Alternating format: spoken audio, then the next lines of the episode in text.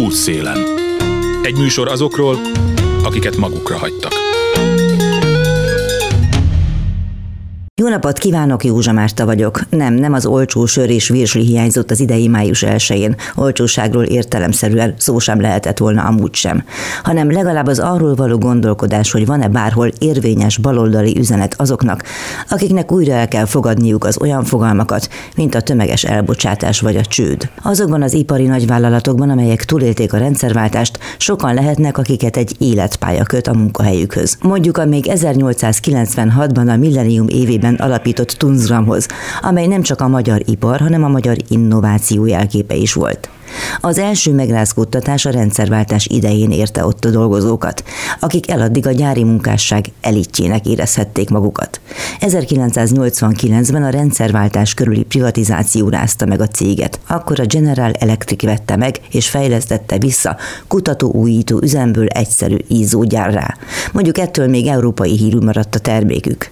2018-ban pedig azzal az ígérettel vásárolták meg újra, hogy nyílt innovációs központtá változtatják a kutatás fejlesztési részleget, és nem olyasminek a termelését erőltetik, amire nincs szükség. Ez természetesen azzal is járhatott volna, hogy folyamatosan képzik a dolgozóikat, akik ennél fogva még akkor is jobb munkavállalási pozícióból kereshettek volna maguknak más munkahelyet, ha történetesen mégis bajba kerül a cég, és kellő kormányzati gondossággal akár újja is születhetett volna egy fontos magyar ipari hagyomány. Nos, az összeszerelő üzemek országában sem ez, sem az nem történt meg. Útszélen. Thank you. Tóth Gyula, a Tunzgrám egyik veterán dolgozója, emellett számos szakszervezeti tisztséget is betölt. Jól ismeri az ottaniakat és a lehetőségeiket is. 41 éve vagyok a gyár dolgozója. Először mint Tungstram volt, utána rendszerváltáskor tulajdonos cserélt, akkor General Electric lettünk, és négy éve újra Tungstram lett a cégünk neve. Én olvastam cikkeket, amelyek négy évvel ezelőtt születtek, és ott hatalmas reményeket fogalmaztak meg, hogy mennyi minden lehetséges itt ebben a gyárban. Ebből megvalósult valami, hogy látja? Hát egy valósult meg, amit az igazgató úr mondott, és sajnos a legrosszabb, hogy azt mondta, hogy fő termékünk a lámpagyártás az előbb-utóbb meg fog szűnni. Viszont a többi, a beígért bérek, azok nem lettek. Idén is most függőben van a bértárgyalásunk. Nem igazán lett Kánán, amit felvázoltak nekünk négy éve. 41 évvel ezelőtt hogyan adódott, hogy ide került? Kint Németországban dolgoztunk, éltünk a feleségemmel. Lakást kaptunk itthon Magyarországon, és hazaköltöztünk. És akkoriban eléggé nehéz volt bejutni a Tungstramhoz. Apósom itt dolgozott, mint villanyszerelő, és ő általa kerültem a gyárhoz. Akkor a szerszámgyártásnak, ami egy kivonott egy speciális részlege volt a gyárnak, ott dolgoztam, és speciális gépen is egy mai napig egyre kevesebb munkával, de ott vagyok még mindig. Rengeteg legenda van arról, hogy 40 évvel ezelőtt a Tungstram még egész mást jelentett, hogy volt mögötte egész infrastruktúra, voltak óvodák, azt nem legették, és így tovább. Milyennek emlékszik az akkori környezetre? A Tungstram az mindig híres volt a szociális érzékenységéről. Ez jellemezte annak idején egy lakótelepet épített föl itt Újpesten. Bölcsödék voltak, óvodák voltak, komoly háttere volt a szakszervezetnek is, üdülőink voltak, ezek mind szépen lassan, főleg a GD-be leépültek, megszűntek, eladták. Melyek voltak a legjobb idők? Amikor ide kerültem, 40 éve, amíg Tungstram voltunk, akkor jó volt. És utána folyamatosan hát át kellett venni az amerikai stílust, elvárásokat. Mennyire volt ez egy család? Azt hiszem, hogy 20 ezer ember dolgozott a fénykorban, 20 ezer fős család azért nincsen, de mégiscsak mennyire volt ez a munkahely barátságos, vagy családbarát? Olyanok voltak, hogy itt eh, Újpesten volt a Tábor utcában sporttelepünk. Ott a lámpagyártásra, vagy a szerszáműhelyen nekünk is volt két-három foci csapatunk. Olyan szintű voltak, ilyen kispályás focira, és egy gyári bajnokság volt. Felszerelést kaptunk, komoly élet volt itt, szakszereti élet, akkoriban még volt még kis is, ami a fiatalokat összefogta, és ez a rendszerváltás közek megszűntek, maradt csak a szakszervezet. Hogy látja, hogy a mai napon vannak-e, van egyrészt közösségi élet, másrészt pedig vannak-e olyan jutatások, amelyek egyszerűen a dolgozók jólétével foglalkoznának? Végső soron mi szerencsések voltunk, mert a szakszervezetet hagyta a G is, és a új Tungstram is, sőt, mi több elfogadta a kollektív szerződésünket, ami a munkatörvénykönyvéhez képest azért komoly erényeket jelent, de itt egyben jobban visszaszorul a közösségért abból a szempontból a G bevezette, hogy a alanyi jogon járnak a juttatások a dolgozóknak. Nem az, hogy szakszereti tag, hanem ámblok mindenkinek ugyanaz a jutatás jár. És ez, ez kiadott arra, hogy nagyon sok dolgozó azt mondta, hogy nem akar szakszereti tag lenni, mert amúgy is ugyan mindent megkap, mint a szakszereti tag lenne. Pedig ez most felértékelődik, most, hogy építések vannak. Igen, mert főleg azért, mert sokan nem vették figyelembe, hogy ha nincsen szakszervezet, láss most per pillanat sok helyen a országban, a munkatörvénykönyv lép életbe. Nálunk volt a munkatörvénykönyve kiegészítésként a, a kollektív szerződésünk, ami azt jelentette, jelenti, hogy más jutatások vannak, például a, a műszakpótlékok az nálunk az magasabbak, mint a előírt munkatörvénykönyvébe, vagy volt benne például ez, amit januárban felmondtak, és most jár le jövő héten a kifutás, az a 90 napos elmondás, hogy a dolgozók, amikor elbocsátotta a cég, magasabb végkielégítés járt, és a felmondási idő hosszabb volt és a harmadik pillér, ami reménykedtünk, hogy talán az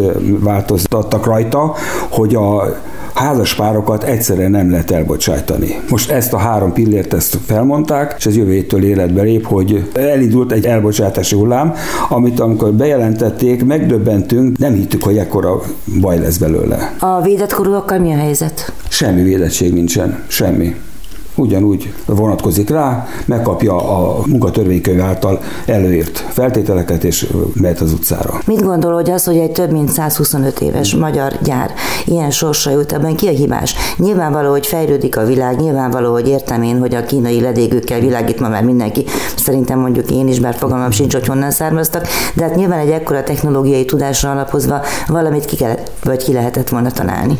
Igen, hát a Tungszav az mindig híres volt, hogy volt neki a Brody Kutatóközpontja fejlesztése foglalkozott. Ez a JI idejébe visszaszorult, és csak lámpagyártással, új termék fejlesztésével nem nagyon foglalkoztak. Ahogy újra tungszam lettünk négy éve, felgyorsult az egész rendszer, most közrejátszott, ráfogják erre a gazdasági válságra, meg a Covid-ra, a mostani, mostani háborús helyzetre, de ennyire hirtelenjében nem lehet ekkora bajt okozni. Ez hosszú távú, úgy érzékeljük, hogy ilyen tudatos elsorvasztás lenne. Ami viszont jó, hogy sok helyen azért mellénk álltak, például a, rögtön az első pillanatok kezdve a negyedik kereti önkormányzat, a Varjú László, a országgyűlési képviselőnk rögtön, ahogy szembesültek ezzel a problémával, keresték a kiutat, és úgy néz ki, hogy ha nem is megnyugtatóan, de valamilyen mentővel tudnak biztosítani a, itt Budapesten a 400 elbocsátandó dolgozónak. Hát nyilván Budapesten azért nincsen különösebben munkanélküliség, sőt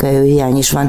Na de a kérdés az, hogy ember ember, de hát mennyire lehet átkonvertálni ezt a szaktudást, és hogyan lehet felhasználni, hova mehetnek? Jól mondta, hogy ember ember, csak hát 400 ember elküldenek, akinek a túlnyomó többsége betanított lámpagyári munkás amit el lehet küldeni BKV ellenőrnek, vagy ilyen egyszerű munkára, na de ő évtizedeken keresztül, mert sajnos sok a törzs dolgozó évek óta ezt a munkát végzi. Nehéz azt mondani, hogy hónaptól mondjuk menjen el szakácsnak, vagy akármi másnak, és sajnos sok olyan dolgozó van, akik kénytelenek, például négy éve van hátra a nyugdíjig, és úgy néz ki, hogy bele fog kerülni ebbe a elbocsátásba, és nagyon kilátástalannak soknak a helyzete. Most megy délután dolgozni? Igen, igen, igen, megyek még. Milyen a hangulat? Hát mindenki, várjuk azért, amit ígértek, hogy a fizetésünket megkapjuk, végkérítéssel lesz pénz. Mindenki kicsit pessimista és meg optimista is, mert hát sokan úgy vannak vele, hogy nem ezt érdemelt a dolgozó, ez, a, ez az 1600 ember Magyarországon. Mert az utolsó idézelben legnagyobb vállalatok egyike, ami volt Magyarországon, és ez most megszűnik. Tudja, amikor elhatároztam, hogy készítek egy műsort a Tunzgramról, akkor többek közt május 1 jutott eszembe. Május 1-én idén először tulajdonképpen nem voltak megmozdulások, sem a szakszervezetek, sem pedig a pártok nem mutatták meg a baloldali pártok azt, hogy itt van valami. Mit gondolt, teljesen elsorvat az egymásért levés, vagy tulajdonképpen az a gondolat, ami miatt a szakszervezetek létrejöttek meg az érdekképviselet? Van egy ilyen nóta, hogy Vörös Csepel, Váci út felej neki. Ez azért volt, mert Csepelen is ott volt egy hatalmas nagy munkásos réteg, és itt a Váci úton is egy nagy tömegek voltak. Hát a, a Tungszam annak idején félig tízezer emberek dolgoztak, és utána ez bővült az, hogy a vidéki gyárakba. Az igazság, hogy belefásultak az emberek a hitegetésbe. Tungszam lettünk újra négy éve. Mindenki optimista volt, hogy na most akkor most lesz, jobb lesz, talán újra magyar kézbe került a vállalat, Na de hát ebből nem, való, nem valósult meg semmi. És sajnos én már kétszer értem meg, hogy becsapottnak érzem magam. Először, amikor Tungszamból g lettünk, akkor az első igazgatónk egy ilyen magyar, amerikás magyar volt, és volt a gyárudvaron egy nagy állománygyűlés, mondta magyarul, hogy büszkék leszünk, hogy a G dolgozói lettünk. Legutóbb a másik átverés, érzem magamnak átverve, vagy becsapva, amikor Jörg úr, a mostani igazgatónk, vezérigazgatónk, azt mondta, hogy jobb lesz minden, és mégse. Sőt, mi több, ez az elbocsátási hullám, ez, ez, ez katasztrófa. Ez katasztrófa. Amikor a GE átvette, akkor is voltak ilyen elbocsátási hullámok? Igen, igen, igen, mert sok olyan terméktől megszabadultak. A technika kor is haladt, mert amikor fénykorában voltak, akkor ládőcsövek és mindennel foglalkozott a gyár, és utána folyamatosan leépültek, például itt Budapesten a fényszóró lámpa maradt, gyártása maradt meg, és a stadion világítás, utcai világítási lámpák maradtak itt Pesten. A többit elhelyezték vidéki gyárai gyárainkba. Például, ami itt volt Pesten, a szerszámgyártás és az alkatrészgyártás, ezt értetette módon mi is megdöbbenve voltunk, amikor levitték Zalaegerszegre. Ott is volt gyártás, de fölösleges volt, és utaztatják az alkatrészt Zalából Budapestre a megfelelő mennyiséget, ami a termeléshez kell. Ez még csak hagyján, de ugye hivatkoznak arra, hogy mindez Kínából sokkal olcsóbban be lehet szerezni, de hát jelen körülmények között egyáltalán nem biztos, hogy egy konténer megérkezik, és hogy mennyiért. Ez az egyik. A másik, hogy mi láttunk kínai lámpákat. A mi alkatrészeink sokkal precízebbek, pontosabbak, megbízhatóbbak voltak. Említette volt, hogy az önkormányzatoktól és ellenzéki képviselőktől kaptak, vagy legalábbis ígértek segítséget. Próbálkoztak-e tárgyalni a kormányjal egyáltalán egy ennyi, ekkora volumenű emberek elbocsátása miatt, vagy egy gyárnak a megszinte miatt azért a kormánynak valamit illene lépnie? Hát az a helyzet, hogy én tudomásom szerint a budapesti önkormányzat, a negyedik kerület és a Varja képviselőrünk az, az lépett az ügybe. A vidéki gyárakban, ahol sokkal nagyobb gondok vannak, ott nem nagyon hallani, sőt, mi több, mivel kormánypártiak ott a polgármesterek meg a képviselők, inkább ilyen elutasítást lehet érezni. Nem állnak ki a dolgozókért, pedig például Kisvárdán 270 ember kerül az utcára. És ott nincs olyan sok munkahely. És ez nincs olyan munkahely. Amit mondják, hogy Nyírbátorba lehet menni, ami egy órás utazás. Valaki 6 órakor kezd, 5 órakor el kell indulni Várdáról. Ha van. És mire hazaér, meg több műszakban dolgozik, és ami fontos, hogy a munkatörvénykönyve vonatkozik majd ott rá. Sokkal dolgozóval beszéltem, most egy járon belül bizalmi is vagyok, és úgy beszélgetünk, hogy van, aki már azt mondja, hogy nem várja meg a minimálbér után járó végkielégítés, ami kb. egy millió forint lesz, mert most kapott valami állás ajánlatot, ami az állás ajánlata relatív rosszabb, mint ami most volt, de mégis biztos állás kap most per pillanat. Ön nem lesz? Hát én nekem van még durván két hónapom, hogyha előtte nem szólnak. Már én nyugdíjasként dolgozom, de úgy terveztem, hogy idén nyáron befejezem, és hát most nem mindenképpen be is fejezem. De nem látom úgy értelmét, hogy fényes jövő lenne itt nekem, meg hogyha lehet, akkor segítem azt, hogy valaki megmentek, hogy én helyettem maradhat még egy pár hónapot még a gyárba. Útszélen. Az Innovációs és Technológiai Minisztérium közben bejelentette, hogy a kormányhivatalokat és a helyi gazdasági szereplőket is bevonja abba, hogy minél hamarabb munkát találjanak az elbocsátott dolgozók. Arról azonban szó sem esik, hogy éppen a technológiai innováció volt az, amit hagytak elsorvadni a gyárban, és a minisztérium szó nélkül végignézte, ahogy lepusztul a magyar ipartörténet egyik nagy legendája. Olyan műszaki hagyományról és képzett emberek ezreiről beszélünk, akiket nem lett volna szükségszerű bent tartani egy korszerűtlenné vált termelési folyamatban. Sallai Gábor, a Tunzgrám dolgozók független szakszervezetének elnöke nem gondolta volna akkor, amikor a kollégái érdekképviseletére vállalkozott, hogy ő fogja levezényelni a nagymúltú vállalat végnapjait. Egy pár évvel ezelőtti cikkeket olvasva a Tunzgrámról többnyire azt állítják, hogy ez egy igazán egyedülálló európai kutatási fejlesztésű célú intézet, hogy az újpesti központban is rengeteg ilyen kutatásról van szó, hogy ez már nem arról van szó, hogy villanykörtéket gyártanak, és így tovább, gyakorlatilag azért lepett meg nem is olyan nagyon régen mindenkit az, hogy a Tunzgramnak a végét, vagy legalábbis a sok-sok munkatárs elbocsátását jósolják, mert hogy nem erről volt szó egyszerűen, nem ezt ígérte a menedzsment. Igen, való igaz, hogy történtek beruházások, fejlesztések, de a legnagyobb létszámot még mindig a hagyományos fényforrásgyártás folytatja a budapesti telephelyen, illetve, illetve az egyéb összes telephelyen tulajdonképpen. Tehát ezek a beruházások minimális létszámmal működnek egyelőre. És mi az oka annak, hogy akkor a hagyományos villanyégük és egyebek gyártására szakosodott nyár hirtelen csődbe megy, vagy hirtelen erre a lépésre kényszerül? Nem annyira hirtelen, de már számítottunk, illetve mindenki számított.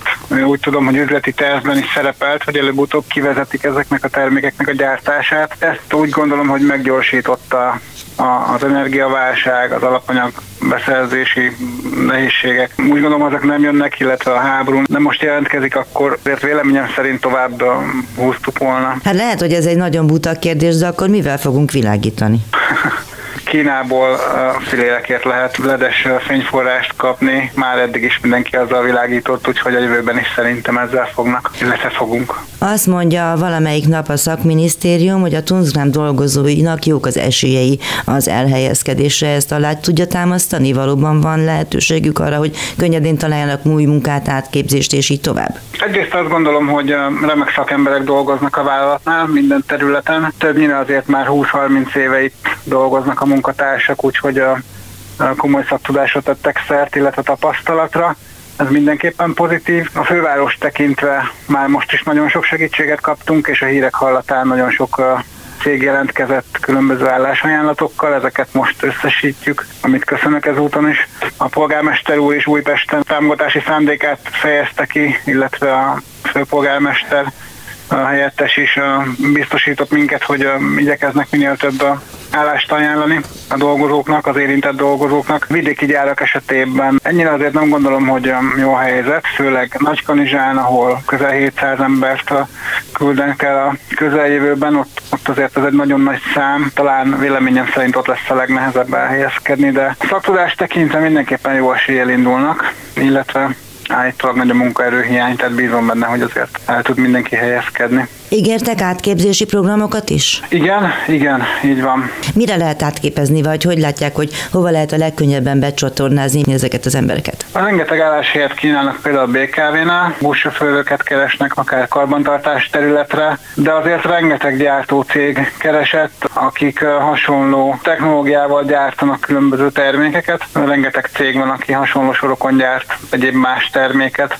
amihez viszonylag könnyen tudnak alkalmazkodni a, a mostani tungszam dolgozók. Ez az 1600 ember hogy néz ki összetételébe, tehát zömmel szakmunkások, vagy betanított munkások, ne talán mérnökök, vagy kik vannak közöttük? Budapestről tudok nyilatkozni, itt legtöbben betanított munkások és szakmunkások érintettek. Úgy gondolom, hogy az arány a többi gyárban is hasonló, de egyébként vannak mérnökök is, akik érintettek lesznek, tehát vegyes, vegyes az összetétel. Létezik még a Tunzgram mítosz, tehát valamikor rendkívül nagy rang volt ott dolgozni. Ezt így érzik az emberek, és van-e bennük valami fajta hát elkeseredettség, akár csak ennek az elveszítése miatt is? Hát az saját bőrömön tapasztalom, hogy soha nem gondolta volna egyikünk sem, hogy ennyire ennyire mélyre süllyedünk. Azért a legtöbb, legtöbb kolléga itt született kis túlzással, családok, generációk dolgoztak a, a Tungsrannál. Több munkatársam van, aki még óvodába és a, a telephelyen létesített óvodába járt, amíg működött. Abszolút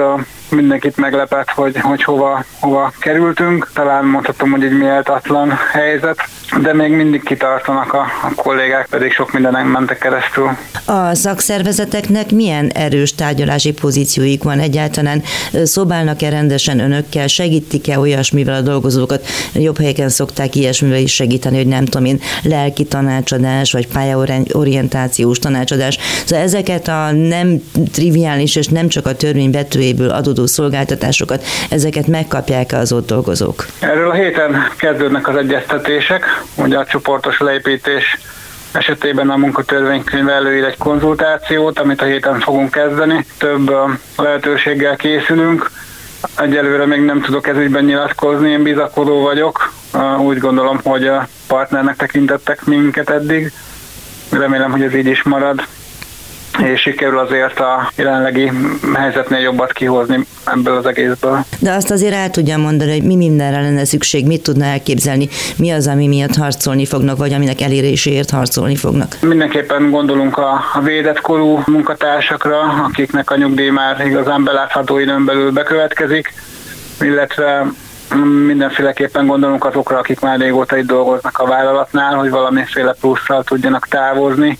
Gondolom, hogy ez lenne a méltó illetve támogatjuk a kihelyezett állásbőrzéket, illetve azt, hogy segítsék a kollégákat ebben, hogy aki mondjuk 20 éve itt dolgozik, vagy 30 nem tud miért rajzot írni, akkor ebben mindenképpen támogatásra szorulnak, és hogy le, legyen lehetőségük ezt a kihasználni, hát illetve legyen rá lehetőség. Több pontos javaslatot dolgoztunk ki, ugye összes vidéki szakszervezettel közösen, és ezt próbáljuk meg a átadni. Az egyik kollégám az azt mondja, hogy valamelyik reggel arra fele autózott a Tungzlán fele, és hogy abszolút semmi mozgást nem látott olyan, mint hogyha teljesen kihalt lett volna az egész hétfőn reggel volt. Ez mit gondol, ez így van? Abszolút. Itt a 20-30 ezer emberből most már kb. 500-an dolgoznak a budapesti telephelyen, illetve a központtal együtt ugye ezeren, de műszakváltásoknál még látható mozgás, de, de napközben nagyon minimális. Át tudok sétálni úgy a gyáron, hogy nem találkozom senkivel, ami, ami elég lehangoló. Ami azt is jelenti, hogy a, például az Újpesten elbocsátani szándékozottaknak már jó része el van bocsátva? Természetes fluktuáció volt az idáig, 5-10 éven belül csökkent a létszáma mostanira, de most elbocsátandó dolgozók közül még igazából senki nem tudja, hogy ki az, akit el fognak küldeni. Akkor gondolom, hogy eléggé hát szomorú lehet a hangulat, vagy kétségbe esett. Uh, igen, viszont az elmúlt hetek, hónapok bizonytalansága után azért most legalább egy konkrét adattal lett tisztába a helyzet, így mindenki tud tervezni, ki az, aki szeretne maradni, ki az, aki el szeretne menni, és akkor ennek megfelelően szerintem azért tud rá készülni. Úgyhogy az, hogy feltárták a számokat még így korábban, szerintem korrekt, mindenki tud készülni, hogy hogyan szeretné folytatni tovább. Tehát jobb a biztos vég, mint a bizonytalan vég nélkül, azt mondja lényegében. Abszolút. Egyetértek, igen. Ön személy szerint hogyan érinti ez a történet? Egyrészt marad, nem marad, másrészt meg gondolom szakszervezeti vezetőként is azért ezek a legnehezebb pillanatok lehetnek. Nem gondoltam volna, amikor elvállaltam, hogy ilyen komoly problémákkal kell szembenéznünk. Mindenképpen kitartok, amíg, amíg dolgozó marad, addig én szeretnék itt lenni és mindenben kiállni mellettük még ebben a nehéz időszakban is amit lehet, megpróbálom kihozni a lehetőségeink közül. Nem tudom, hogy még mi lesz a sorsom. Az nyilván létszámfüggő is, de, mm, de egyelőre mindenképpen szeretnék maradni és segíteni, amiben csak tudok. Milyen hosszú idő köti a vállalathoz? Több mint 20 éve vagyok a vállalatnál. A Tunzrán dolgozók várható nehézségeiről beszélgettünk Tóth Gyulával, a gyár dolgozójával, és Sallai Gáborral, a Tunzrán dolgozók független szakszervezetének elnökével. Tartsanak velem a műsor második felében is, amikor egy másik olyan csoport gondjairól beszélünk, amelynek sok tagja kerül sokaknál jóval nagyobb veszélybe a válság és az infláció okán. Ők a nyugdíjasok. Hegyeséni Orsós Éva, a Nyugdíjas Szervezetek Egyeztető Tanácsának, a Nyuszetnek a soros elnöke lesz a vendégem a hírek után. Józsa Márta vagyok, ismét olyanokról beszélgetünk, akik mintha vakfoltként léteznének a kormány szemében, holott a magyar lakosság több mint egy ötödéről van szó. Hallani fogják, a kép persze jóval árnyaltabb, de az kétségtelen, hogy a nyugdíjasok többnyire olyankor jutnak a hatalom eszébe, amikor a szavazataikra számítanak. Többnyire, mert azért most a választás után is ígértek némi infláció miatti rendkívüli nyugdíjemelést. Na de, egyfelől a számok azt mutatják, hogy ha jól megy minden, ha baj van, a nyugdíjasok általában a negyedét kapják annak a növekménynek, amely a nyugdíjak normál logikája szerint járna nekik. Valamint azt sem sikerült az elmúlt 12 évben megértetni a kormányjal, hogy nem igazságos, ha egyformán kap az, akinek félmillió a nyugdíja, és az, akinek 80 ezer. Hogy mi lenne a teendő, arról Hegyesini Orsós Évát, a Nyugdíjas Szakszervezetek Egyeztető Tanácsának, a Nyuszetnek a soros elnökét kérdezem. Igazán nem szokásom, hogy Orbán Viktor idézetekkel kezdjek egy beszélgetést, bár a műsor címe az útszélen is egy Orbán Viktor parafrázis midőn azt ígérte, hogy senkit sem hagyunk az útszélén, amit az elmúlt két évben igyekszünk megkérdőjelezni, amit van ez a műsor. No, de az idézet, amiről beszélek, az az, hogy végleg magunk mögött fogjuk hagyni a szegénységet, jut mindenkinek tisztes időskor, mi leszünk az a párt, amely elmondhatja magáról, hogy felszámolta a szegénységet Magyarországon. Ezt 2019-ben mondta a miniszterelnök a Fidesz 28. kongresszusán, azt hiszem. Szóval mennyiben tett eleget Orbán Viktor ennek az ígéretnek, amely egyébként is a regnálásának 9. évében történt történt, tehát mintha addig végképp nem történt volna semmi. Éppen a KSH adatok mutatják azt, hogy sajnos az elmúlt több mint tíz évben a nyugdíjas szegénység növekedett amin olyan nagyon nem lehet csodálkozni, hiszen például 2000 2010-ben a költségvetés a GDP 9,7%-át fordította nyugdíj célú kiadásokra, 2020-ban pedig a 7,2%-át, ami azért egy jelentős csökkenés. És a nyugdíjasok De aránya közben nyilvánvalóan nem csökkent. Biztos, hogy érdemes a számok mögé nézni, hogy hányan voltak nyugdíjasok akkor, hányan most. Ugye nagyon sokan kikerültek a, a nyugdíjas státuszból, tehát biztos, hogy érdemes megnézni, de a lényeg az az, hogy ez az arány a 9,7 és a 7,2 ez egy hihetetlenül nagy különbség. De vannak olyan adatok, amik még jobban mutatják, hogy mit is jelent a, a nyugdíjas szegénység, vagy mi történt ezekben a, az években a nyugdíjasokkal. Például, ha megnézzük, hogy ebben a két évben milyen az átlag nyugdíj, és a nettó átlagkereset egymáshoz való aránya, akkor kiderül, hogy ez 2010-ben 70 2,4% volt, 2020-ban pedig már csak 54,7%. És a nyugdíj, mint tudjuk, a keresetet hivatott pótolni. Tehát nem mindegy, hogy a kereset mekkora részét kapják meg a nyugdíjasok. Persze ehhez hozzátartozik az is, hogy a nyugdíjas társadalom rendkívül sokszínű, mondhatom úgy is, hogy heterogén, hiszen 2013-tól nincsen járulékfizetési plafon. Ebből adódóan a magas nyugdíjaknak a száma az határozottan emelkedik. Tehát nyilván, ha valakinek magas volt a keresete, és most neki van 600, 800, 1 millió, és tudomásunk szerint az állami kincstár adatai alapján növekszik az 1 millió forinton fölüli nyugdíjaknak a száma, neki kevésbé van problémája, hiszen a magas keresetből minden bizonyal tartalékokat is tudott képezni, befektetéseket, és emellé kapja a rendkívül magas nyugdíjat. De azok a nyugdíjasok, akik mondjuk 8-10 15 évvel ezelőtt mentek el, azok rendkívül nehéz helyzetben vannak, hiszen mindez őrájuk nem igaz.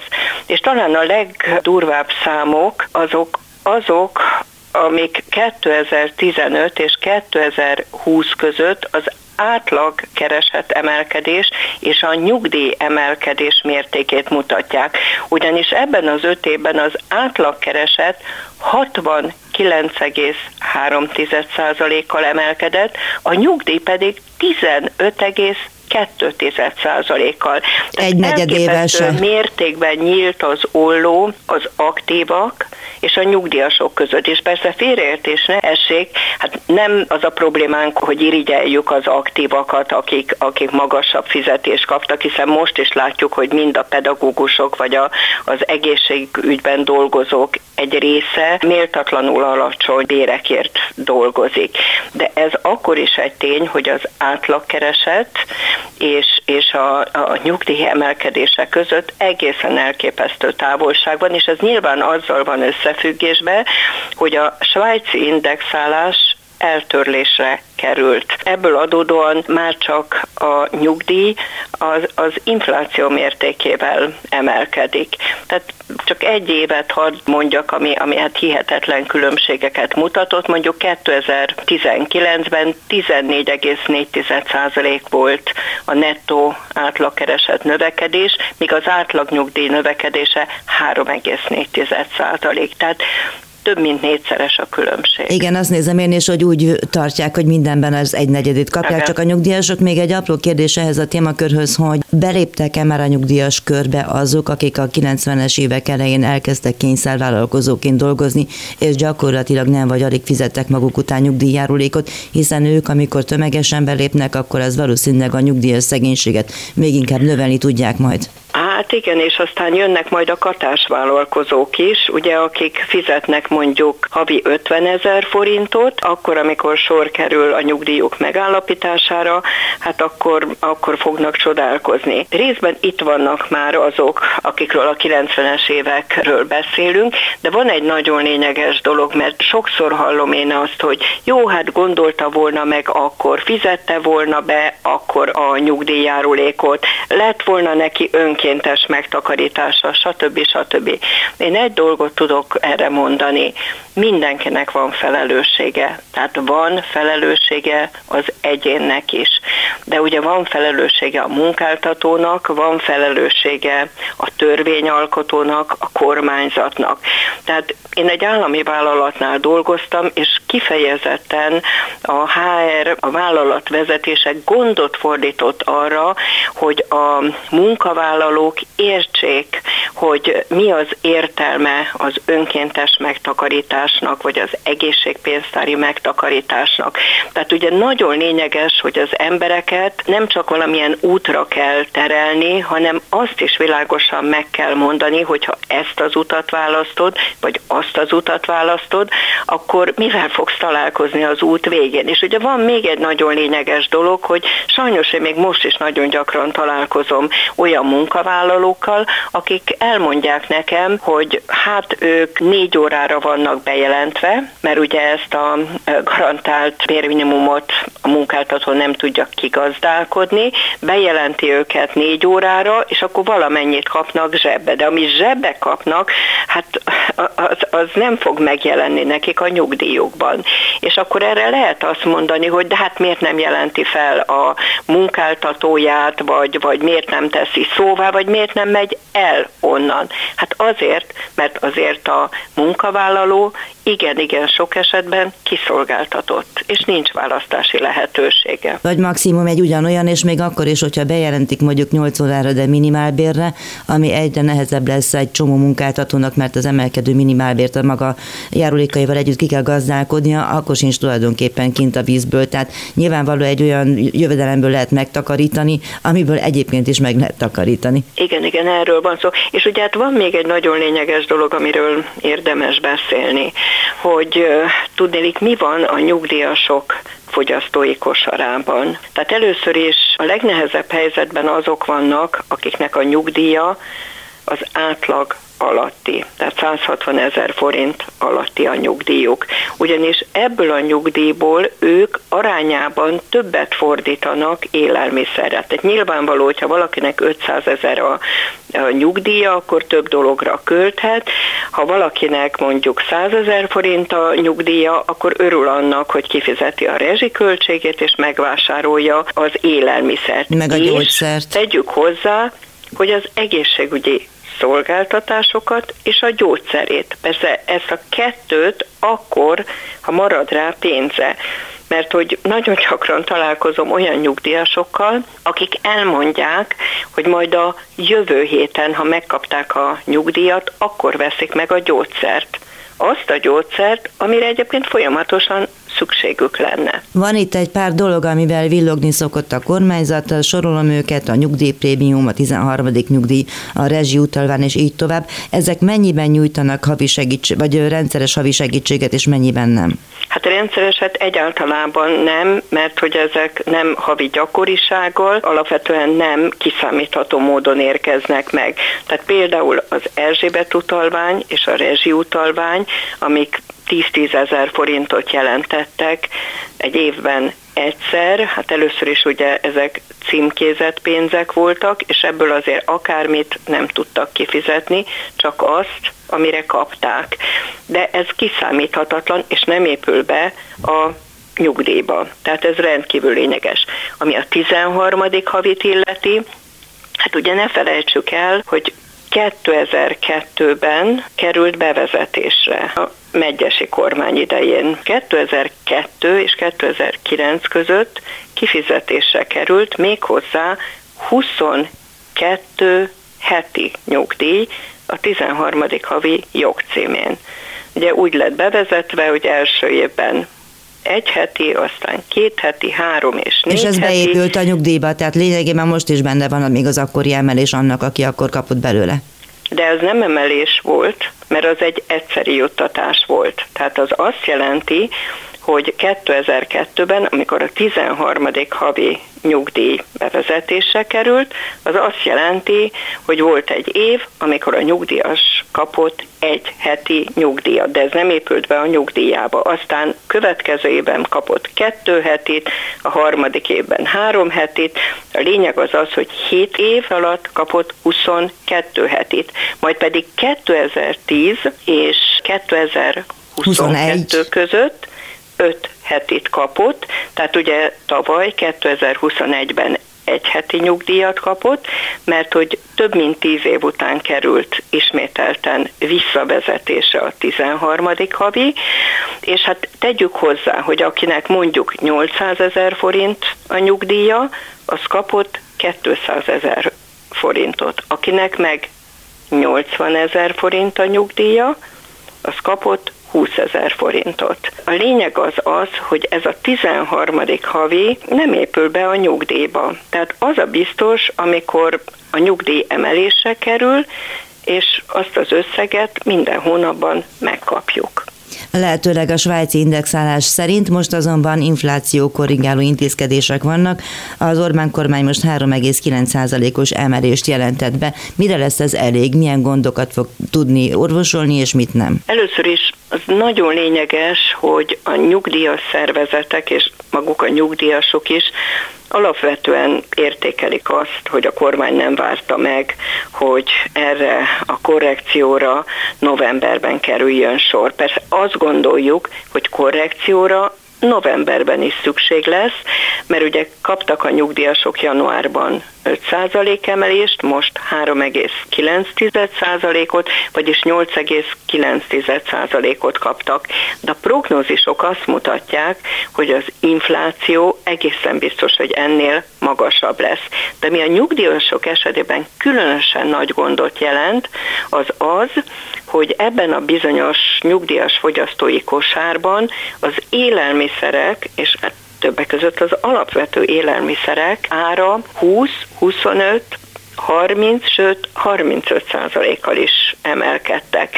Tehát ez azt jelenti, hogy az élelmiszer áraknak az elszabadulása, mert nyugodtan használhatjuk ezt a kifejezést, elszabadulása gyakorlatilag az emelést el fogja vinni. És ugye említettem, hogy a kor előre haladtával sajnos egyre több probléma van az egészséggel. A különböző egészségügyi szolgáltatások, a gyógyszerek az idős emberek számára rendkívül fontosak. És sajnos nagyon sok egészségügyi szolgáltatásra várni kell és hogyha nem akar fájdalommal élni, hogyha szeretné minél gyorsabban megtudni, hogy mi is a baja, és hát legfőképpen szeretne erre kezelést kapni, ne Isten egy műtétet, akkor sok esetben magánszolgáltatóktól kell igénybe venni, és ez pénzbe kerül. Persze ezt azt tudja megfizetni, aki rendelkezik megtakarításokkal, akiknek a nyugdíja ezt lehetővé teszi, vagy akiknek a családja ezt kifizeti. Most így számolgatok magamba, hogyha majdnem 4%-os nyugdíjemelés lesz, viszont az alapvető élelmiszer árak, mint a burgonyáé, vagy mondjuk a kenyéri, azok 30-40%-kal nőnek, és Igen. még nem tudjuk, hogy mi lesz vége, akkor már megint csak ott vagyunk, hogy alig egy tizedét, vagy valamivel több, mint egy tizedét kapják meg a nyugdíjasok annak az infláció követő dolognak, amire eleve szükségük volna, vagy ami nélkül tulajdonképpen az éhezés az, ami következik egyébként. Lát éhező nyugdíjasokat? Igen. Igen, sajnos azt kell, hogy mondjam, hogy igen, sőt, hát mondok még valamit, ugye megint csak azt mondom, hogy a kor előre haladtával nagyon nagy szükség van arra, hogy rekreálódjanak, hogy kikapcsolódjanak, hogy pihenjenek. Sorra látjuk, hogy a legkülönbözőbb szolgáltatásoknak olyan mértékben emelkedik meg az ára, hogy amire tavaly megtakarításokkal szert tudtak tenni, tehát például egy hetes üdülésre, azt idén nem tudják már megfizetni, és sajnos ez nagyon komolyan befolyásolja megint csak az egészségi állapotukat. Van egy fontos dolog, ami az imént elhangzott, és arra én szeretnék reagálni ugye a svájci indexálás kapcsán. A nyugdíjas nyugdíjszervezetek, a nyugdíjszervezetek egyeztető tanácsa, rövid nevén ez a NUSET, készített a nyugdíjrendszerrel kapcsolatban egy, egy szakmai anyagot.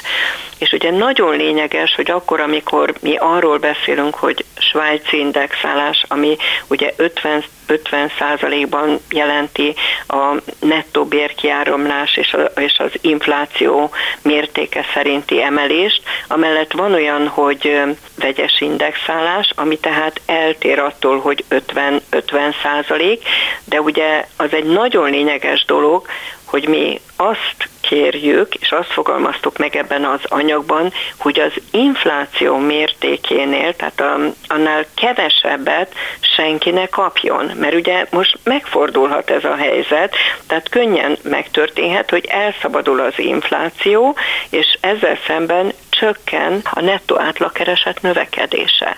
És ezért ugye a mi kérésünk az az, hogy a nyugdíjasok emiatt ne kerüljenek rosszabb helyzetbe. Persze egy infláció az így is úgy is kiszámíthatatlan, de a mostani kérésükben is azt fogalmazzák meg a kormány fele, hogy lehetőleg ne egységesen emeljék a nyugdíjakat százalékban, hanem hogy azok a bizonyos rétegek, akik a legelesettebbek, a 160 ezer forintos plafonról beszéltünk most itt, ahol már szinte reménytelen kifizetni a gyógyszert, élelmiszert és rezsit, hogy azok, akik rosszabb helyzetben vannak, azok adott esetben több emelést kapjanak. Ezeket a kérdéseket nem először fogalmazzák Igen. meg. Bármikor történt -e ez irányba bármilyen változás, bármilyen intézkedés, és most hogy gondolják, hogy van -e erre remény?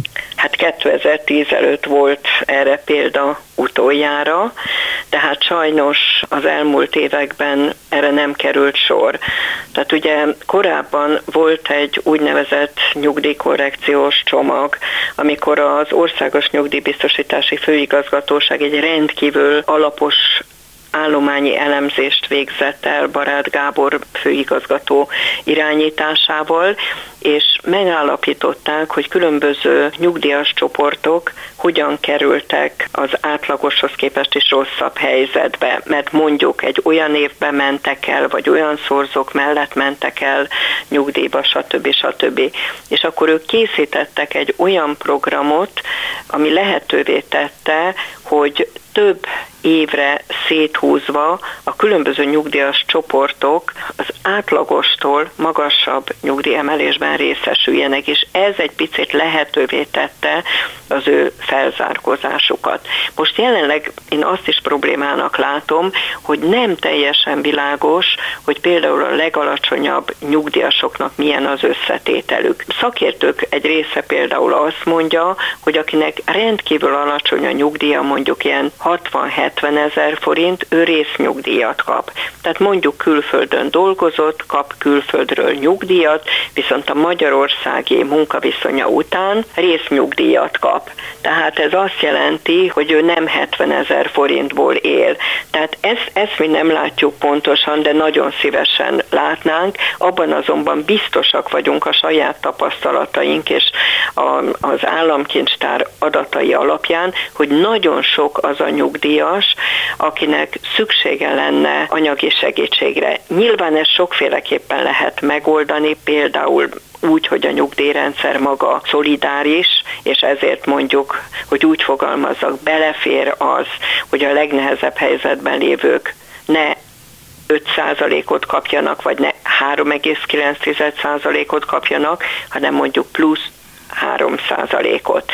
De én azt gondolom, hogy, hogy nagyon méltányos lenne, ha készülne egy ilyen új állományi elemzés, és a legnehezebb helyzetben lévők azok más mértékű emelést kapnának. A KS adataira egyébként lehet számítani ebben a kérdésben? Tehát tudnak úgy dolgozni, egyáltalán mérje úgy a KS, azt tudom, hogy ilyen élelmiszercsomagot vagy alapvető kosarat már nem mér, de hogy látja az ország, vagy látják-e esetleg a döntéshozók azt, ha akarják, hogy mi van az országban nyugdíjas téren? Megmondom őszintén, engem nagyon meglepett, amikor összesen egy alkalommal az imént említett nyugdíjas együttműködés a Nyuszet egyik ülésére eljött a nyugdíjterületet és az idősügyet felügyelő egyik államtitkár, és ő például milyen meglepődött akkor, amikor egy grafikont mutattunk neki, és amely grafikon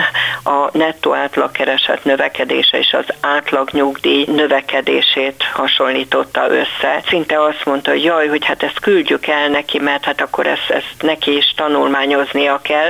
Tehát ugye ezt azért én er, erős kételyekkel fogadtam, hogy mondjuk az államigazgatásban magas vezetői poszton ülhet olyan ember, aki nincsen tisztában nem csak a valósággal, de még azokkal a számokkal sem, amely számok egyébként hát állami intézmények által kiszámított számok. A műsor első felében a Tunzlán dolgozók várható nehézségeiről, kiszolgáltatottságáról beszélgettünk Tóth Gyulával, a gyár dolgozójával, és Sallai Gáborral, a Tunzlán dolgozók független szakszervezetének elnökével.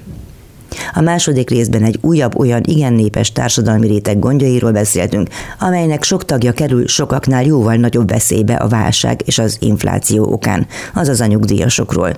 Hegyesíné Orsós Éva a nyugdíjas szervezetek egyeztető tanácsának, a Nyuszetnek a soros elnöke volt a vendégem. A műsor visszahallgatható a www.clubradio.hu oldalon és a podcast felületeinken is. Leveleiket, ötleteiket, megjegyzéseiket a józsa.mártakukat clubradio.hu címre várom. Hallgassák a szabad hangot, vigyázzanak magukra és figyeljenek egymásra. Várom Önöket a jövő héten is, Józsa Mártát hallották. Önök az útszélen adását hallották a Klubrádióban.